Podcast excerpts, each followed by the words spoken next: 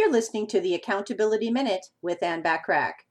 We've all been afraid to try something new at one time or another. Well, why is that?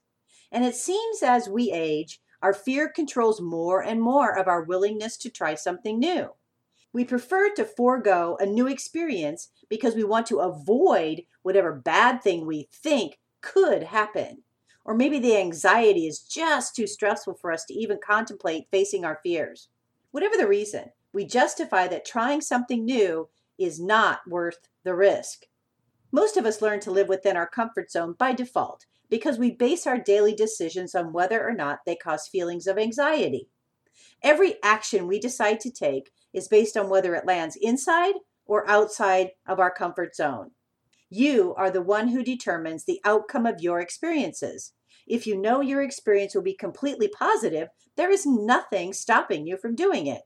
Over the next four days, we will explore four practical steps you can take to conquer fear and start living your life on your terms. So tune in tomorrow for step number one to help you conquer your fears. In the meantime, take advantage of the many complimentary business tips and tools by joining the free silver membership on accountabilitycoach.com.